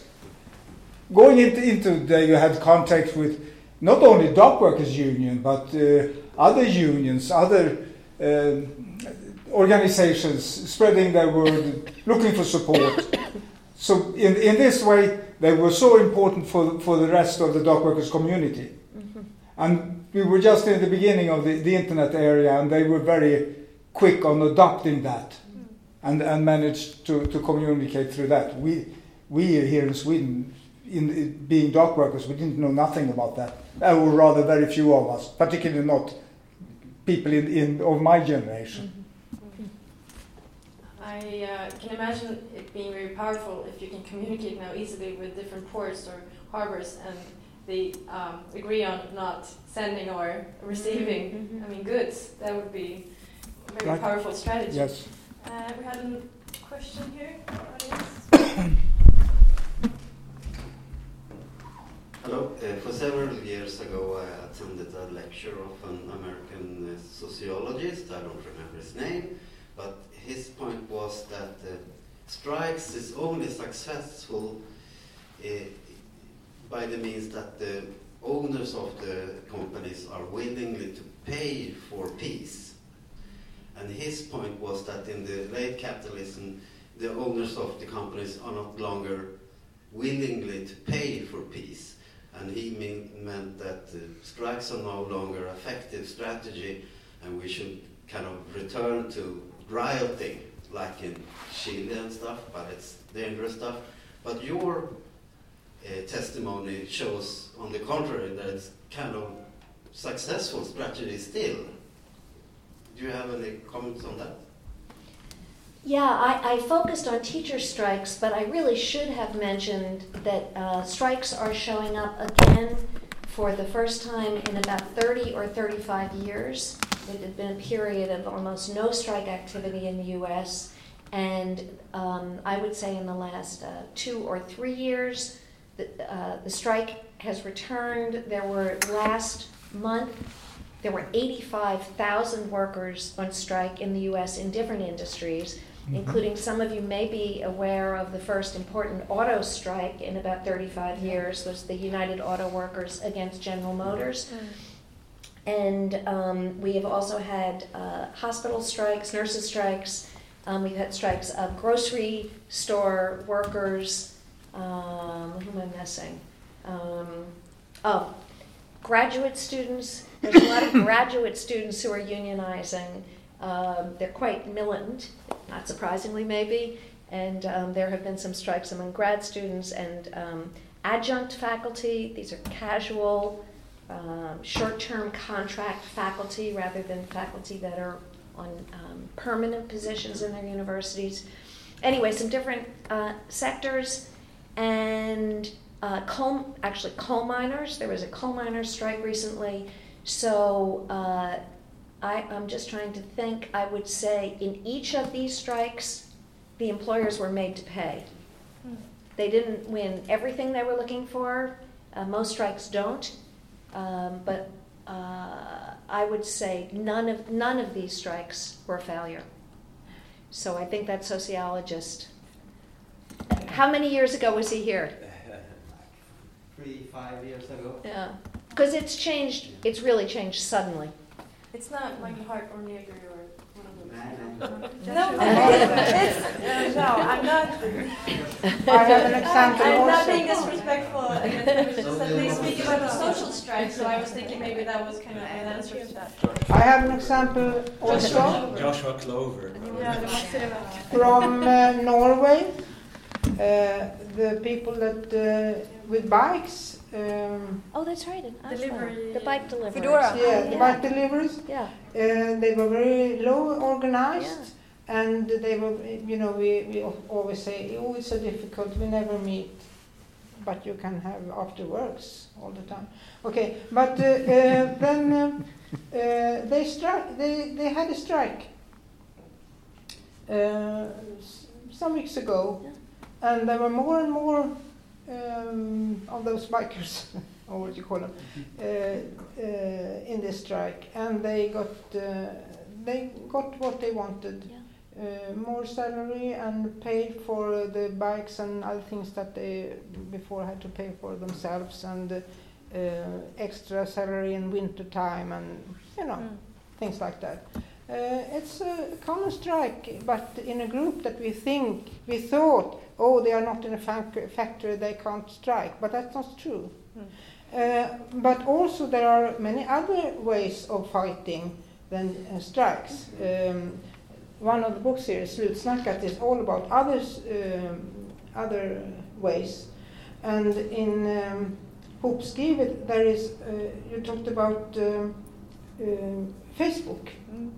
You know, the uh, uh, sjuksköterskorna, vad heter de? Nurses. The nurses um, in school, when, when they are studying to be nurses, they discussed that they, um, uh, uh, the big um, hospitals put down their, their wages when they were coming out from school, three years school, three years. Uh, and then they started um, a Facebook group and they all promised we will not take a job under us uh, Mm. to 24,000. Mm. Uh, I was to meet them and I said to them, if you can get not only the strongs of you, those people, but also the shy ones in the classroom to say no when it's in the uh, time to get to work, then you will win. And in this group, uh, Facebook group, they also had an Excel document together where they all to, uh, told uh, uh, what uh, job they looked for, which salary they were uh, Mm. Transparent Uh, uh, yes, so they took over this uh, overview that uh, Mm. that only uh, em- employees ha- have other otherwise, Mm. and they won. So there are many ways. The nurses uprisings. Yes, and uh, in the Slutsnackat there are more stories about those uh, fights. Yeah. Okay, Alex, I'm not sure on my English, so in so many terms I can't translate, so I think I'll do my question in Swedish. if It's okay. Okay. Ehm, jag tänkte på det du sa Francis, att man ska inte gå före. Och jag var med i en, ganska stor arbetsplatskamp för något halvår sedan eller några månader sedan. På min arbetsplats där ehm, en stor minoritet av de som jobbade var bemanningsanställda. Kanske 30 procent, 35 procent. Och jag var en av dem då. Och jag var med i styrelsen i vår, fack, i vår, fack, i vår fackstyrelse då. Vi hade en egen fackstyrelse och de som var med i så att säga, den vanliga ja. arbetsstyrkan hade en egen, egen, egen, egen styrelse. Och då, ehm, och då eh, jobbade vi flera år för att man skulle lägga ner bemanningsbolaget. Vi måste lägga ner bemanningsbolaget för att vi vill vara en del av alla andra. Liksom. Och då hade vi ett brett stöd för samtidigt vill ju inte folk förlora sina jobb. Sådär, så vi vill ändå jobba vidare. I första hand vill man jobba vidare och i andra hand vill man jobba vidare på bästa möjliga sätt. Då. Men när vi jobbade för det så, så, så kanske vi som var med i styrelsen och kanske var lite mer eh, vänsteristiska eller mer politiserade pratade mycket om att vi måste lägga ner bemanningsbolaget. Medan många andra kanske sa att eh, ja, fast jag vill nog ha mitt jobb liksom. Jo, men det kommer du säkert ha ändå då.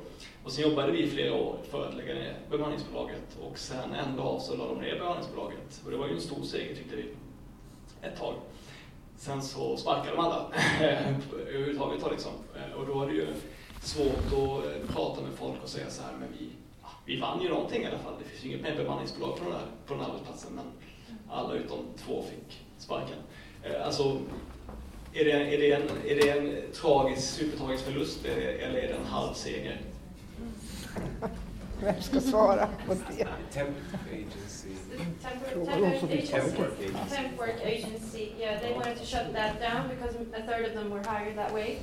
Uh, so the more leftist organized wanted to end that way of hiring, uh, but many that was not, I mean, so politicized wanted to keep their jobs in the first place. So, but in, in the end, um, the leftist um, goal, what do you say, won because they shut down that way of hiring, but many people lost their jobs. All of them lost All of their them, jobs. except two or three people. So is that a loss? Is that a tragic loss, or just- could should we see that as a something we won? That's the question.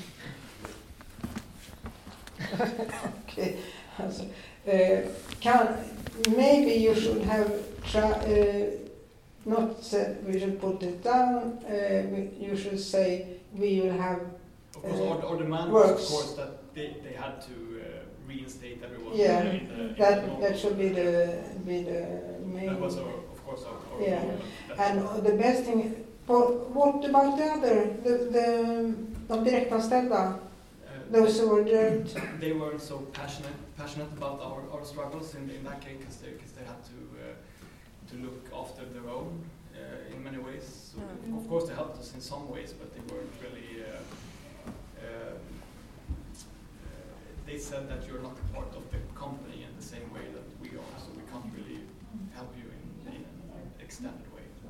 So there was no solidarity Yeah. No, no, all no, the way. no, No. I mean, the main point that I think I would make, I don't know the, enough details, obviously, about this case, but um, here's a problem that I see often in our organizing. We see so many things that are wrong. We're almost overwhelmed by how many wrong things are going on. And so we feel a sense of tremendous urgency to try and fix them however we can.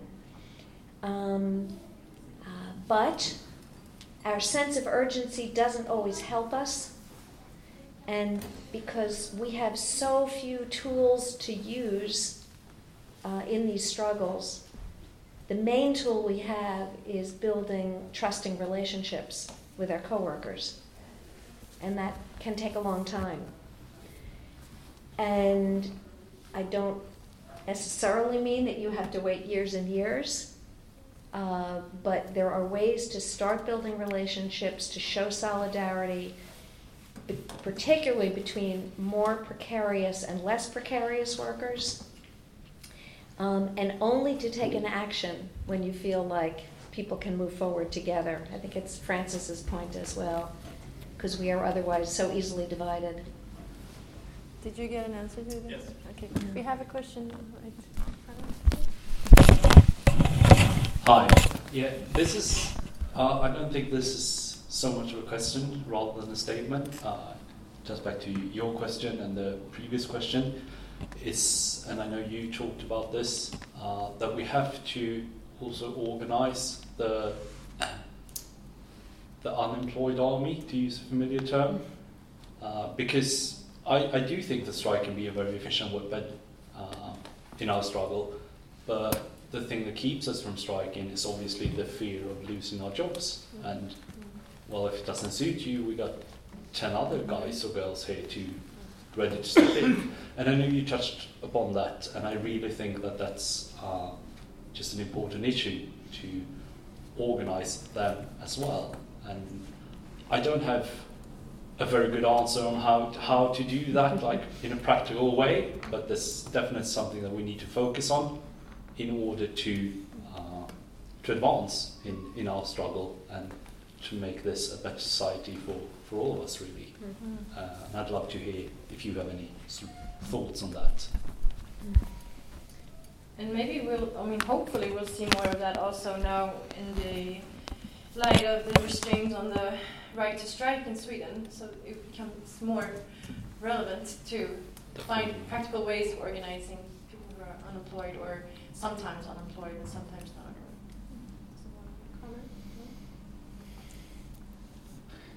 Stephen, you had a question?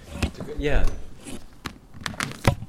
Well, I have uh, kind of a like a strategic sort of theoretical question because uh, I'm, I'm curious of what you all think about like the differences of who you are employed by, if it matters in terms of mobilizing, because you could be employed by a private corporation and you could be employed by you know state funding in some other way and there's other options i suppose. But i mean in some cases like um, uh, well what i what i want to know what you how you reflect upon is like uh, if the that is in any way relevant for how you strategize like do you have to know what you are facing? Like because there's a lot of different thoughts around these kinds of things. Like does it matter what kind of um, uh, blackmail you are uh, putting up against the employer?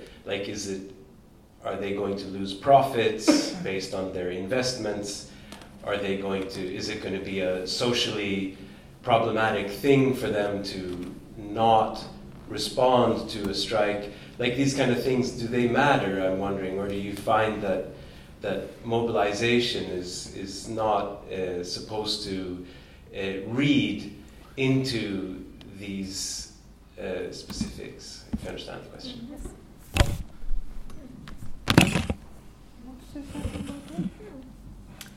I think it matters less now than it did in, let's say, 10 years ago, or 20 years ago, or 30 years ago, in part because of um, the concentration, the hyper concentration of wealth uh, and power that neoliberalism has brought us after 30 or 40 years of reform. Um, in, so, in part, we know that there are no more really small employers. There are very few small employers. Uh, even, and um, where there are small employers, immediately behind them will often be larger economic structures that they are part of. So um, we have an interesting example right now that we're dealing with in our home city of Ithaca, New York. Um, workers in a coop. It's a, a, small food cooperative like you have here, the coop. Um, is supposed to be a small locally owned, you know, just the members, you know, pay, and it's supposed to be healthy foods and so on. Well, the workers there are unionizing, and as we have begun supporting those workers, discovered that behind this small local food cooperative, you know, are th- giant corporations that are um, sourcing all their foods and that are consulting to them and are loaning them money and so on. And creating the policies for them. So I would say more and more we need strategies that, that do pay attention, absolutely, that do pay attention um, to the employers, but we used to think we could hurt an employer through attacking their reputation or their brand, or we could shame them. Maybe there's some individual CEO, you know, we could expose him to public embarrassment.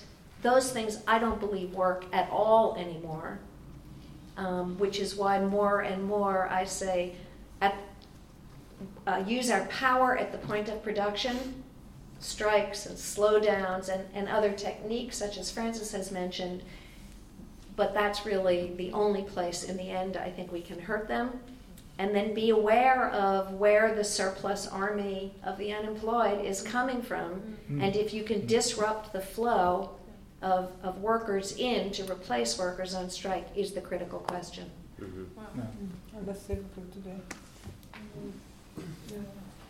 The, uh, the just-in-time mm-hmm. strategy makes um, the the big uh, uh, yes, very uh, sårbara. Mm. Vulnerable. Yes. Uh, and we, we do not use that very much. Mm. Uh, it, it, uh, we need, men när lagren är små så behövs det ingen lång strejk för att det ska märkas på att de får inte in sina pengar. Så att vi skulle kunna eh, vara mycket mer effektiva i, i stridsåtgärder med tanke på just in time. Mm. Det, man, det kan räcka med att liksom dra ut en grej någonstans. Så blir det stopp. Men problemet, eh, och det kan man använda väldigt mycket till sådana företag som direkt säljer och gör vinster. Va? Problemet med alla de företag som vi har som är säga, skattebetalda eh, när vi ser till att det inte funkar längre, det är att de bryr sig inte längre därför att de själva ställer till ett helsike hela tiden. Alltså det, eh, det går inte att ha övertidsblockad på posten längre. Därför att då säger bara cheferna, ja men skicka ut det nästa vecka. För några år sedan så var det liksom katastrof om inte all post kom ut samma dag som de skulle. Mm. Sjukhusen, ja men ni vet ju hur det ser ut. Det är ett problem. Det är ett problem att vi, att vi tar strid så bryr de sig inte för att de, de håller på och stjälper hela båten själva. Men det går fortfarande, eh, ja, det går fortfarande. Men det är något, en ny situation liksom. So in the, just summarizing, so in the profit-making sectors, with the just-in-time production, mm. then they're more vulnerable to mm-hmm. strikes mm and, you know, if you, chain of command, if you break that, or if the turnover time takes too long time, and so on. Uh, however, in the public sector, such as in the healthcare and so, they don't care. Mm -hmm. or the postal office, uh, because it's already so behind in, I guess, in its organization. It's not working anyway. It's not It's working working anyway. anyway. So, That's a problem. Yeah, Yeah. it's a problem. Oh, It's a big problem. But so more than maybe to answer your question, more than looking at specific uh, companies, you should look at the way they're producing. Yeah, yeah. Okay. Yeah. So we have time for two questions, and then I've already. Oh, okay. Oh, I already have two. So let's take the the ones in a row, and I'll give the mic to each one of you, and you will conclude answering some of the questions and also concluding. And I would like to send a question with you also, like what can we practically, like what could be the next step for organizing or, yeah. So first, Frida. Um, refer- referring to what you said, Stephen, um, I'm active in the field of culture. Uh, and this summer it was a Google spreadsheet that spread all over the world called Art Museum Workers Salary. Um, um, it's an Excel spreadsheet which is still filling. So it's now before it was open, so you could edit it, but of course things were raised, and now it's you can't you can you have to add content f- through a specific form, and it uh, it's basically filling. So although the field of art might be or culture might be complicated in uh, extremely many many ways that we don't have to discuss, I think it's let's say a litmus test of many uh, stratas of different employees in different ways, everything from academics to cleaners to uh, pedagogues to um, cafe workers, and this sheet is, is collecting all of these people's uh, salaries in relating to each of the institutions. And if they might be private or publicly funded and everything. So it hasn't made big change yet, but I just wanted to bring it up as an example. It's very helpful. Thank you. Uh, we had uh, Gabriel first and then Uh, Thank you. Maybe two quick comments and and then a question. Um, About unions being a home for the members, uh, I think what happened, I think that was the case a long time ago, when there was a workers' movement, that was a social and a cultural movement, where there were union houses that workers went to to uh, hang out and get educated, and I think that has been lost to a large degree, so unions fulfill a different uh, purpose today. So this uh, sense of the home has been lost as well because the, the overall um, movement has gone. Um, and then the second thing I wanted to say, which is to sound bad because it's to sound like I'm propagating my union, which is not what I came here for, but when people are asking how do you organize temp workers or how do you organize unemployed workers, um, that's part of the syndicalist tradition. That's how syndicalist unions built their strength in the early 20th century. Why that's not happening to the same degree, although the objective conditions would be great for syndicalist unions today, is uh, a, a question that the syndicalist movement has to answer. I'm not going to get into that now because it's too complicated, but if people are interested in looking at such examples, that will be the history that um, you should look at. And my question would be mainly to Björn. I think in a room like this, it's very easy to have consensus on rank and file unions being better than unions that have a top-down structure. At the same time, we have uh, 50% of dock workers in Sweden who uh, seem to prefer to be in one of those unions when there is a much better option available. So I'm just curious what Mm. your answer would be, why they still choose the other union. Uh, thank you. You should save, save your answer. We'll take the other questions too, and then we'll Okay. end with all. Okay, I actually just had a super quick question compared to everything that just happened. But basically, on the Bulgaria case, I'm just curious if maybe it hasn't been enough time, but if there's been a follow up to what happened, has it spread to other places? Have health ministers retaliated? You know, if you have any follow up news, I guess, on that. Thank you. We have one question. Yeah, you had a question. Uh, so basically, my I, thought about what you talked about before, and um, uh, you talked about, for example, uh, why the dock union workers are, yeah, more militant than other sectors uh, in uh, workers in other sectors. And you talked about like the guild tradition, and you transferred it to the capitalist modern days or whatever. And, and uh, what I thought about, I mean, ports compared to many other places, workplaces, you have like um, a really important place in the in the marketplace, so to speak. Uh, because if you stop Gothenburg port, all of Sweden basically takes a halt. And so, from a material point of view, you have like a lot of power.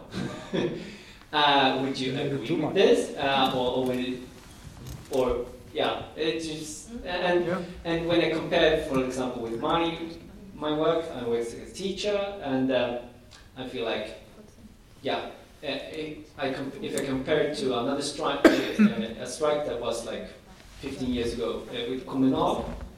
Um, Musical. Yeah, yeah. They went on a big strike for a couple of months. You probably know the story, and uh, they got a all right deal or whatever. But um, they did the, for every month or week or every day they went on strike. Eh, they lost public support, mm. and uh, and so in yeah, I don't know what the question really is any, any longer, but, but uh, I, I, get the feeling that um, if, if, for example, teachers in Sweden could, would go on a strike, uh, we would probably quite fast, just as Kommunal, uh, we would lose support for every day that went by. Uh, how would you like, yeah, react to that? What would you, what would be a good strategy, basically, uh, with the American example? Thank you. I think that's a highly relevant question, also specifically a Swedish one, since we have the consensual model, and if you, you know, do anything to rock that, then you're just seen as a.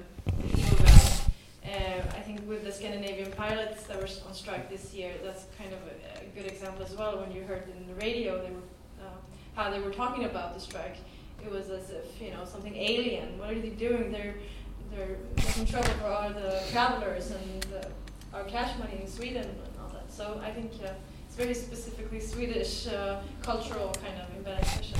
Okay, the last question now. oh, uh, thank you. And it's actually a, re a re related question to what you, you said. It seems to me that most strikes today are either in the circulation, that is in logistics, logistics or in reproduction, that is uh, education or healthcare. Um, why are there are the strikes concentrated to just these two sectors? Um, and could we, could we see strikes in other sectors as well? You mentioned Ellen, the car car workers, but uh, will we see more car uh, worker strikes in other countries or yeah? So that, that was my question. Thank you. Okay, uh, Julia, can we start with you, and then we'll go all the way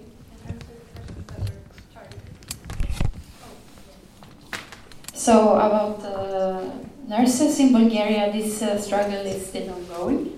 They made a big they made a demonstration this Wednesday, but there will be this a big new action day in the middle of December and they have also been occupying the health ministry for one day, and they've been had made tents outside of the health ministry in Sofia. So yeah, it's uh, an ongoing struggle, and they have also gained a lot of media attention since um, and uh, solidarity from other union uh, from grassroots unions, not from the big ones. And their goal is also now to create their own union as nurses.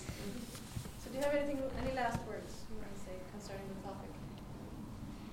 Yeah, I would say that uh, they, uh, I find it, I think they need attention also from here. We have a lot of migrant workers from Bulgaria in Sweden. Um, and uh, I don't. I think it's important in these days to pay attention also to the struggles that doesn't are near us yeah. necessarily, yeah. but to acknowledge them, especially uh, because these workers are also here in Sweden now, working, and they should have the same rights as workers in Sweden. So everything is very. I think this is uh, something. I think you should acknowledge uh, struggles around you and uh, uh, uh create transnational solidarity. Or a range of questions that I suppose were directed in some way towards me. I can't. Um, I'm not going to be able to answer them all. Um, I can't predict where the strikes will go next. I think social reproduction, obviously, in the advanced post industrial countries, that's logical. Let's remember that there are still uh, many, many strikes in productive sectors in the emer- emerging economies or the ascendant uh, capitalist economies, particularly China, where there are still thousands and thousands of strikes every year. Um, so it follows production relations of production. I think it's the simplest one. Um, I did want to say something about this question of uh, the Commonwealth strike and the loss of support day by day. Um, we have been shocked in the United States that public support for the teacher strikes is unbelievably high. Um, and the reason we're shocked is because the last time there were teacher strikes, which was about 30 or 35 years ago, the support was very low. Uh, the media and the politicians and the employers, of course, want you to think that there will be no support for it. And so never, don't read the newspaper when you're going on strike. Talk to people. And we say make relationships, and teachers are in an incredibly important position to be able to do that. You speak with your students, you speak with their parents, you go into the community, you make relationships, and make the case that this is a strike for the protection of a social good.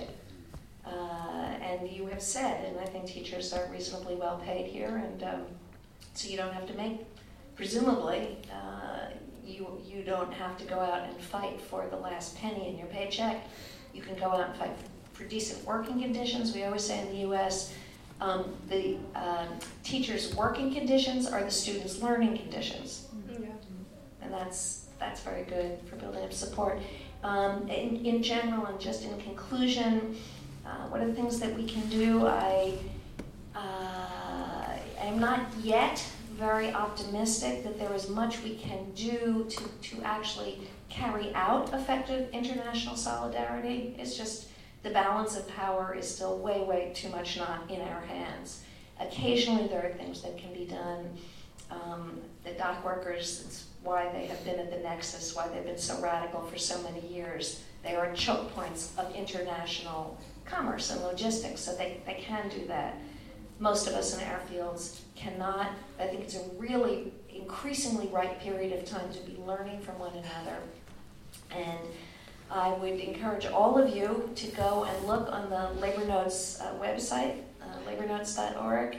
Uh, there's lots and lots of materials there, all for free, about how to organize, what rank and file organizing is, what's happening all over the world, including we cover international struggles in every issue. And for those of you who can, join us at our next international conference, which will totally change your lives, I can guarantee. When is it? April 17th through 19th in Chicago. You can find information on the website. And finally, I've made so many uh, wonderful friends here and found people whose thinking is so close uh, to the, the, thinking we do in labor notes. Uh, we are beginning to more and more to organize international conferences. So possibly we will come back and have a Nordic Labor Notes conference and we will put you all on the invitation list. Please. Okay. Uh, I just want to say, uh, I think the, the people movement uh, strategy in the workplace, uh, Folkrörelseplatsen, is was is most like note strategy mm -hmm. in, mm -hmm. in Swedish. So I really recommend you to, look at these books. If you don't need them yourself, give them to someone else who need them. And they can also be uh, e-böcker. E-books. They are e-books too, and you can take them down for free from oh, yes, from the site folkrörelselinjen.wordpress.com. And the, uh, the first book is also like a uh, um, book. Also free. Okay? nice.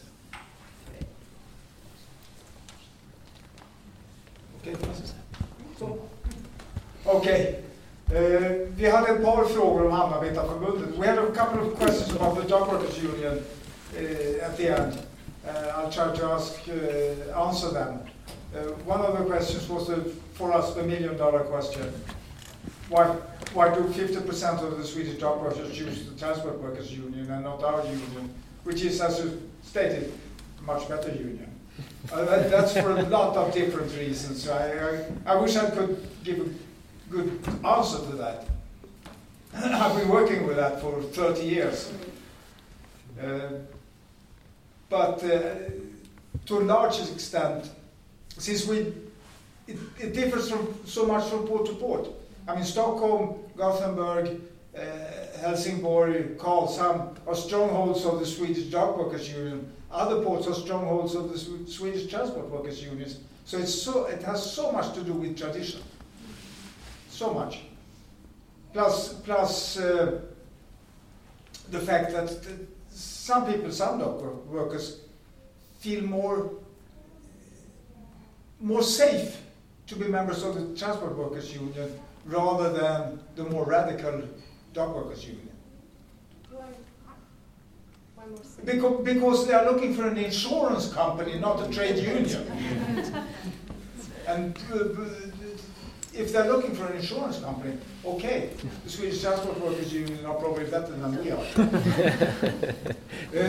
uh, then you had a statement about if, if, if we are going on strike, on a full strike, which was pretty close in March, was that close?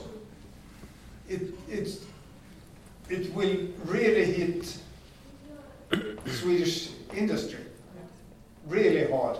And maybe it, we are too strong sometimes, because what was the APM terminal in Gothenburg doing for a year and a half, maybe two years? They were trying to provoke the local union in Gothenburg to go on strike, to be able to say to the politicians, look at those idiots, you have to change the labor laws. And they changed the labor laws, but not to the extent that the employers wanted from the very beginning luckily enough, for at least we have the right to go on strike for a contract. Mm. But we will see what's going to happen during the, the, next negotiation round, which is coming up pretty soon. And uh, to, to close, say a few closing words, um, it's been a good discussion. And personally, I, I, I have been so inspired to, to learn from Ellen about the teachers in, in the States. Very inspired. Thank you very much. Okay, thank you. And um, you can also read about the teachers' strike in several articles you've written. Um, I think we have one in the event there. Uh, some closing words from from from me then. First of all, thank you to each and every one of you. It's been so interesting to hear, and I, as you said, the staying positive or optimistic in the will. Mm. It's really been stimulating, I think, for all of us uh, for the will.